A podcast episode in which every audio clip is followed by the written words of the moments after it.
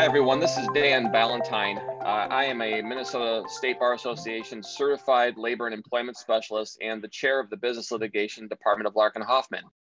We thank you for joining us for this discussion uh, with me and my partner, Phyllis Karasov, who's also a MSBA certified employment and labor union expert regarding changes in the landscape of labor unions and union activity, not only in the midst of the COVID pandemic, but also how the union landscape may further change under the Joe Biden administration. So, Phyllis, uh, has the amount of union organizing been affected by the pandemic from your observation? Absolutely. NLRB records indicate that the number of representation petitions that have been filed by labor unions seeking an election is down dramatically from each of the prior four years. Obviously, there's a lot of reasons for this downturn, which could include the fact that union organizers cannot personally meet with employees to discuss the reasons why a union is in their best interest. Also, many employees have already been laid off, so they are not um, going to be able to vote in an election, or perhaps they're afraid of being laid off and they just fear that if they start meeting or talking to union organizers, they, they're putting their situation in jeopardy, or maybe their main priority at this point is just to survive, keep their job, keep healthy, and meeting with the union and thinking about the union is just not one of their, their big priorities. So, does this downturn in union activity that you've described mean that private employers can let their guard down because unions are losing support in the American workforce? No. In fact, I would say it's the opposite. I think we're seeing a lot of signals that union activity is really going to have an uptick once the vaccine is available and employers are able to return to their previous production and service levels. Quite frankly, I think the impact of COVID 19 has only increased the number of reasons why employees may believe that a union is going to be helpful to them. So, just a couple of thoughts about that.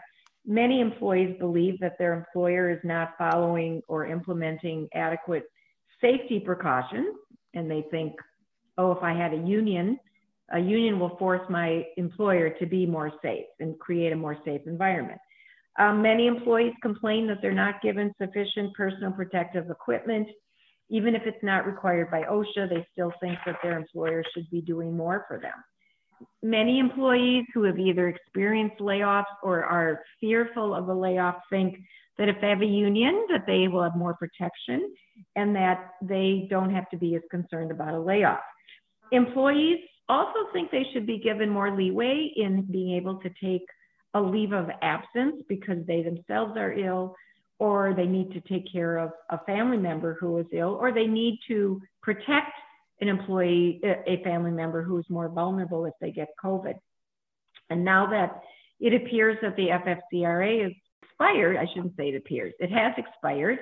However, Congress is allowing employers to voluntarily continue to provide FFCRA leave through March 31st, but many employees are going to think that they need more protection than that we are also seeing a real increase in social activism.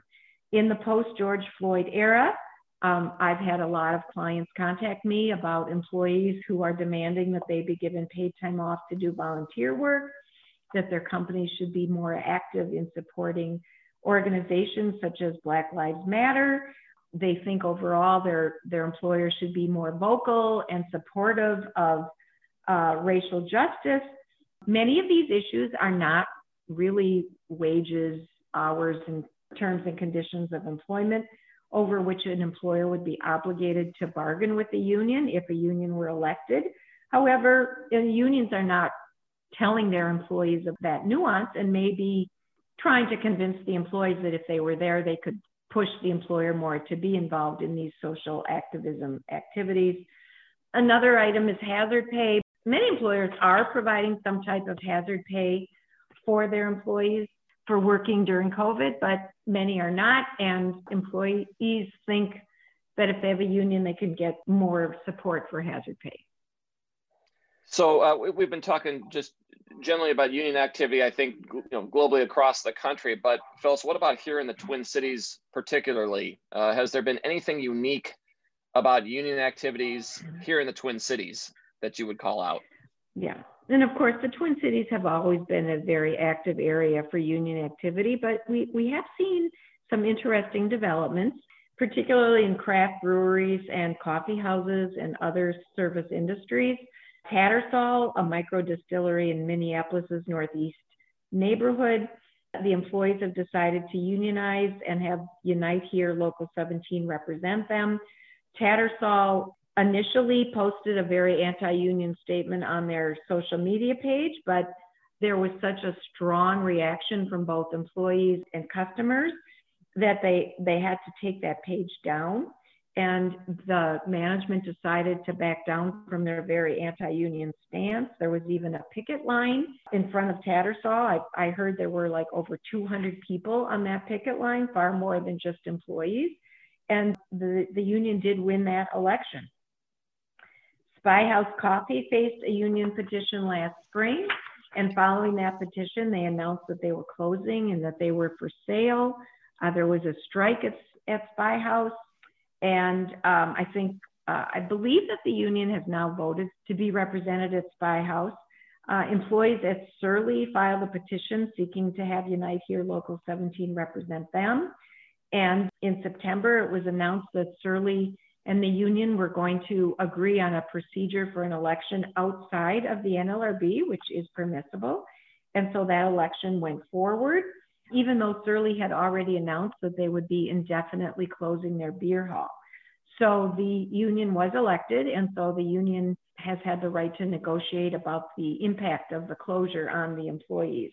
Then there's a couple of other very small distilleries where we have seen union activities. Stilheart, Lawless, Fair State Co-op Brewery have all announced that they the employees have said they wanted to be represented by Local 17, and most of those breweries have voluntarily recognized uh, Local 17 as the collective bargaining representative. This past Monday, there was an article about how 200 Google workers have indicated that they have formed the Alphabet Workers Union, which would be an independent union.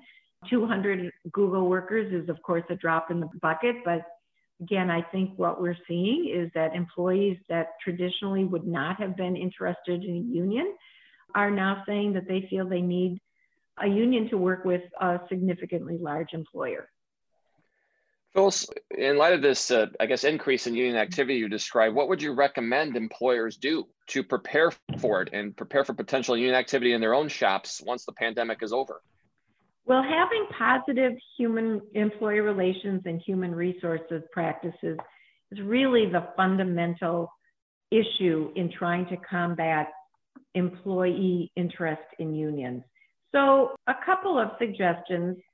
When an employer becomes aware that employees have particular concerns, they really should try to address those concerns. They shouldn't just ignore them. Employers don't always hold it against an employer when they disagree with the employer, but if they feel like they're being ignored, that's when they think that they need a third party. So try to avoid allowing an issue to fester because employees should know that they don't need a third party to get the attention of management. Employers should help their supervisors and managers to understand that they are a really important tool in uh, trying to avoid union activity. Um, they should try to develop positive relationships with the employees that they supervise they should treat them with fairness and, and respect. Management should be visible. Management should get out of their ivory towers. They should walk around. They should know the names of their employees.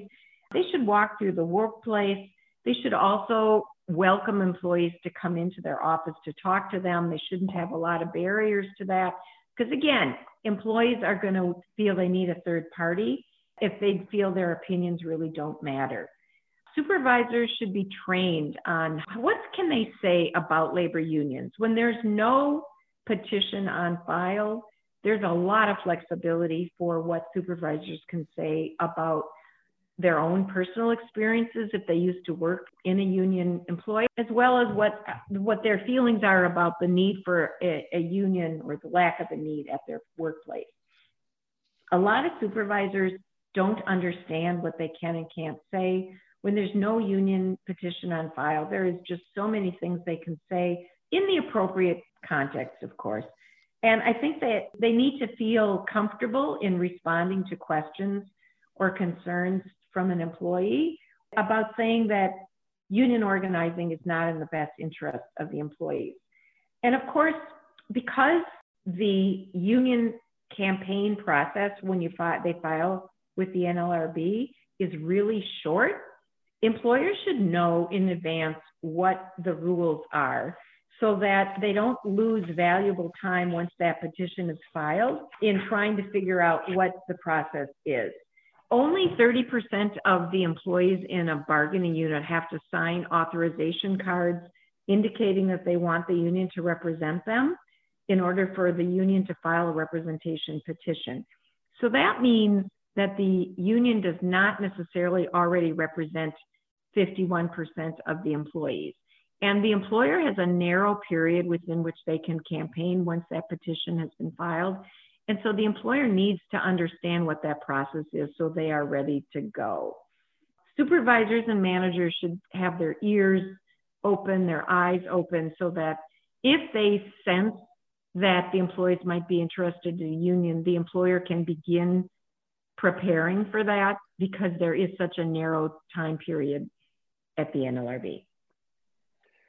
I expect, Phyllis, things are going to be very different uh, when we get out of this pandemic in the American workplace. Do you have any thoughts on how this is going to affect decisions made by the U.S. Department of Labor or, and or the National Labor Relations Board? Well, what we saw once uh, Trump appointed members of the five-person NLRB constitute a majority, we saw a dramatic reversal of many NLRB decisions that were issued under the NLRB appointed by President Obama. So I think we can expect that uh, once there is a majority of Democratic appointees to the NLRB, we're going to see that pendulum swing back and there will be more decisions that are pro employee and pro union. The current general counsel of the NLRB, Peter Robb, has adopted many policies and issued many directives regarding the types of cases which regional offices should be pursuing. And I think we can expect that Peter Robb will be replaced by a general counsel who is far more interested in pursuing cases which protect labor unions and employees than did Peter Robb. Another change is there is a pending piece of legislation that is very uh, pro union. It's called Protecting the Right to Organize Act of 2019, the PRO Act. And in February of 2020, the House of Representatives passed that statute. And if the Senate is controlled by the Democrats, then the Senate could also pass that legislation. And among other things, the PRO Act will make it much easier for a union to gain recognition once they file the petition. There's a lot of things in there about what the employer's rights are in negotiating a first collective bargaining agreement. And included in that statute is a requirement that if the first collective bargaining agreement is not achieved within one year from when the union was certified, that an arbitrator, a third party, would then decide the terms and conditions of employment. So obviously the PRO Act could significantly alter the fundamental principles of labor law. Dan, what are your thoughts on changes to expect in the Department of Labor?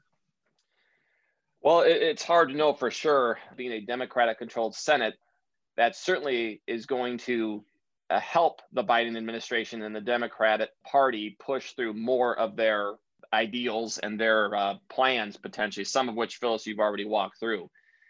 Having said that, I would expect just with the, with a Biden administration that pre-Trump pushes at the Department of Labor are probably going to be revived. For example, this could include a renewed push to further increase the minimum wage. I believe in the past, $15 an hour has been discussed as about it on the Democrat side as a proposed federal minimum wage requirement. I would expect that may be resurrected. We may see a push for further limitations on overtime exemptions or increasing the requirements further for overtime exemptions. Many of you will recall there was a push to increase the minimum salary to approximately $50,000, which ended up getting pared back to the mid 30s. Uh, that could be potentially resurrected for a higher salary, for example. There's likely going to be other pro employee efforts as well. One other possibility, as many of you know, the FFCRA, the, the benefits of, paid leave due to COVID related issues expired in December 31st, as Phyllis already mentioned. Uh, that was not extended into 2021. However, that's possible the Biden administration could try to resurrect that and, and get that through for a, an increased FFCRA benefits in 2021.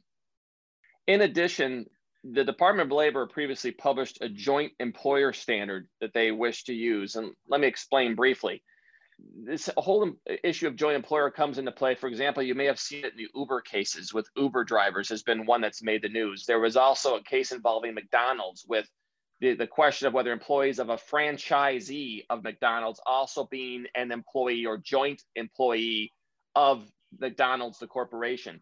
Those are situations where a Biden administration and potential legislation passed under the Biden administration make it easier to find joint employee or joint employer status of these types of employees, where certain uh, corporate structures like franchises, where they've been able to keep franchisors separate and not employers, could fall by the wayside. And that could have some pretty big effects in, in terms of the business landscape in the country. I also expect that the Biden administration will rescind President Trump's executive order concerning federal contractor training that involves race or sex stereotyping or scapegoating the uh, OFCCP has published guidance on the implementation of this executive order. And I expect that uh, under President Biden, that executive order from President Trump might be rescinded. That's all the comments we have. I want to thank everybody for listening to this discussion of the impact of COVID 19 on union organizing and worker activism. I thank Phyllis Karasov for her insights as always, if you have questions, issues that you need addressed relating to these issues or any employment related issues or union related issues, please keep Larkin and Hoffman in mind. Thank you for attending. Thanks, Dan. It's been a pleasure to discuss what to expect so that employers can begin to plan for the post COVID environment.